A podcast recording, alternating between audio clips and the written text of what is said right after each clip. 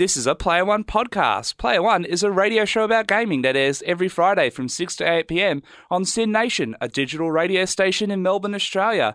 You can also stream Player One at syn.org.au. And to find out more about Player One, go to syn.org.au slash Player One. Enjoy the podcast. You're listening to Player One on SYN Nation. I'm Alex and I'm here with Maddy and Justin. We're with Emre from Opaque Media. We've just looked at Earthlight. What do you think? Oh, it was awesome. uh, it has always been my dream to go to space, uh, and it was great disappointment to realise the requirements to become an astronaut were far beyond anything I will ever achieve. But today I got to live out that dream. So you're happy? I, I am extremely happy. Um, do you want to give a brief like insight into what the game is besides I am in space? Well, um, first of all, it's making people's dreams come true. I'm so glad that we could do that for you. Um, it's basically um, a simulation in virtual reality of being an astronaut on the International Space Station. Um, you're going through the tasks and objectives and missions that astronauts actually go through in an environment. So it's us bringing you to a very realistic depiction of what it's like to be in space as a real astronaut. So you say realistic depiction, and I'm pretty sure I was in space if it wasn't for the loud background noise. Um, do you think you could get any realer than what you've got? Uh, from our collaboration with NASA, I'm, I'm going to suggest at the moment no, because a lot of the stuff we have up um, up on Earthlight is actually as close as we can get it with our source material. So uh, less than actually speaking to the guys who are responsible for engineering certain pieces of equipment there, like getting the right tags and getting the right labeling on, on, on things. Um, that's as far as we can actually take it with the technology. So you've got contacts at NASA. Oh, we do indeed. Yes, they're really great people too. Well, that was going to be my next, my question was, what is it like working with NASA on a project like this? Well, I mean, um, it's important for me to first preface that we're not working with NASA because they're a public entity, but we collaborate with them, right? So we're able to check a lot of things that we do.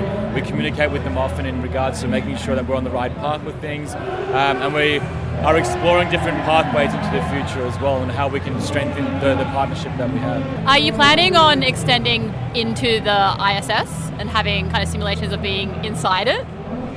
I will say this: you are definitely going to go into the ISS. Um, the thing will be that we'll be starting the, the, game off in Q1 2016 with getting you to go through the tr- training exercises that astronauts will go through as well. So that means going into a NEEMO simulation, like going through the underwater labyrinth, um, learning how to assemble and disassemble different parts, opening airlocks and things like that. So because we keep things as realistic as possible, you'll actually be going through the same motions that astronauts will be going through as well. You're telling me I have to do physical exercise in a video game? Yes, absolutely. so chin ups for everybody from now on. Does that mean that I'm going to have to chase after the tube of like sauce that I just accidentally let go of across the station? I will make it my mission to make sure that you do that in the game. Um, yes. That's because a rogue piece of tomato sauce in space uh, on the ISS is actually really dangerous to everybody on board. So, um, what sort of technology have you used to build the game? Uh, we started the project off with um, the Kinect for Windows platform and the Oculus DK2 uh, on the Unreal Engine 4 platform as well. We, we moved on to the HTC Vive with, uh, with the uh, Steam VR motion controllers and the Steam VR platform on PC. We are going to be covering a number of different platforms as well, but at the moment, the current iteration of Earthlight is actually just HTC Vive based as well on, on Steam VR. So, I guess, following that, how big are you planning on making this in the end?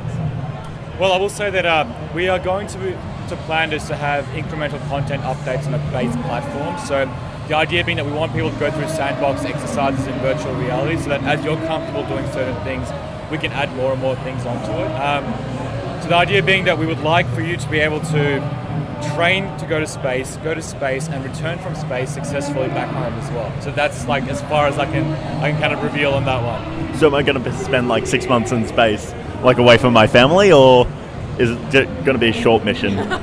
I will not condone you being in virtual reality for six weeks, but if you feel as though that that's the experience that we can provide, um, yeah, totally. Like the idea being that I want people to be able to feel like they have uh, a bit of an open kind of sandbox ability there. So maybe there'll be a bunch of missions that you can complete um, incrementally as you're on the ISS. So you know today you can go and fix a pump that's on the, the one of the external things, or um, go fix a solar array, or you know, checked an airlock door or do some equipment checks or something. So it's something that we'd like for people to um, to always be able to go back to and to always support as well with content updates.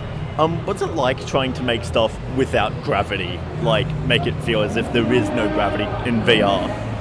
I think there's an interesting thing about the absence of audio, for example, goes a long way. So the, the vacuum of space is highlighted much better with the absence of sound and like that kind of echoing sound as you grab onto things. That's one of the ways that um, we're careful as VR developers to, to kind of immerse you in, into that environment. The other one being that you're any cues that you can show people that they're in a three uh, three dimensional space. So maybe the orientation of the Earth is upside down, or some there's some signs or labels that are actually labeled upside down because you're actually upside down in relative to that. Yeah, I noticed that when I was climbing along the space station, all of a sudden there'd just be a row of rungs vertical, and I was like, oh wait, that's right, I can grab those. I don't have to worry about gravity.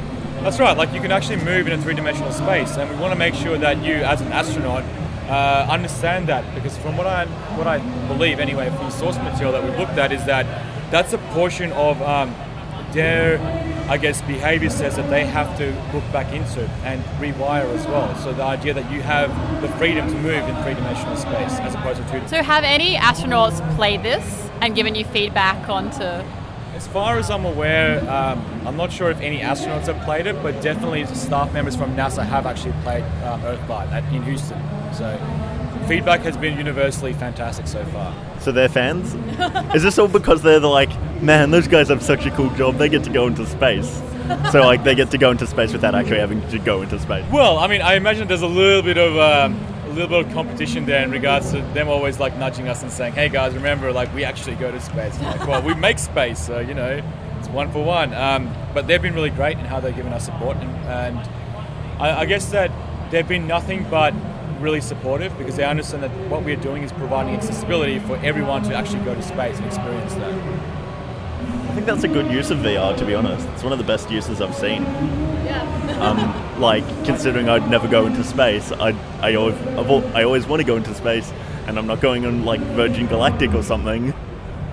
Well, the thing is that um, like we didn't want to cheapen the experience with any like the sci-fi stuff as well. Like we wanted people to actually achieve, like you were saying ear- earlier, like the, the idea that you want to be an astronaut, or you always thought what, what would it, it be like to be an astronaut, uh, and we want to be able to give that experience to people. Like I'm not sure that no one has like the, the employment aspiration of becoming a space marine.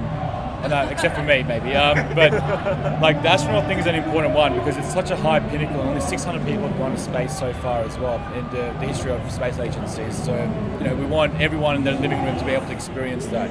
So I think it's really interesting that an like Australian dev team, a Melbourne-based dev team, has worked on something. Considering that Australia has no uh, like space space agency, and is kind of like showing off that kind of like I don't know where we we like space. If not, That's actually a really good point that you raise um, because it does highlight the idea that as a local local uh, development company that we're able to take something that we don't have like an easy access to Yeah. because there is no Australian space agency.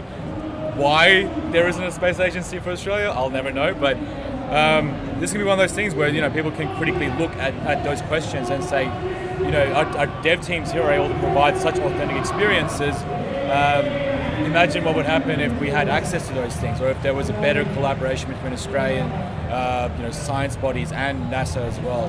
when you went to start making it, did you ever kind of go like we're Australia, we don't really know what's going on with space. Maybe we shouldn't kind of touch this. We should leave this to I don't know NASA or someone who's a bit closer to fi- to space. That's, I think that's a, that's a pretty good question as well because um, there's always an element of, I guess, uh, self-criticism when it comes to that because we have to be really aware of our goals. Like we, we set out to make a very genuine and I guess a very sincere depiction of space. And the idea being that we can only have access to things that we can grab online or you know photos and things like that or, or, or film it kind of felt a little bit backwards to do that, pull it off so well, and then for NASA to reach out to us. Um, yeah, interesting. Like that, they you know they private message me on Reddit, and say, hey, you know what's up? Um, like I think they didn't even answer our original emails that we sent as a company.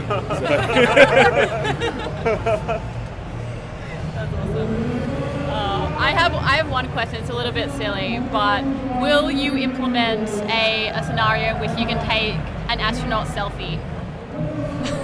Yes. Yes. Yeah, Yes. like, obviously. I mean, that, that's that's like on the on the top of the list for stuff because astronauts actually have a mirror on their wrist, so they can actually watch themselves if they want to. Um, the natural progression from that is having a you know iPhone floating in space and you kind of try to take an awkward selfie and accidentally unplugging a cable and everything goes to hell in space. So um, yeah, no, sure. If not the first thing that we do, it's definitely going to be something that we'll implement at some point. This has been a Player One podcast. To check out more Player One, go to syn.org.au slash Player One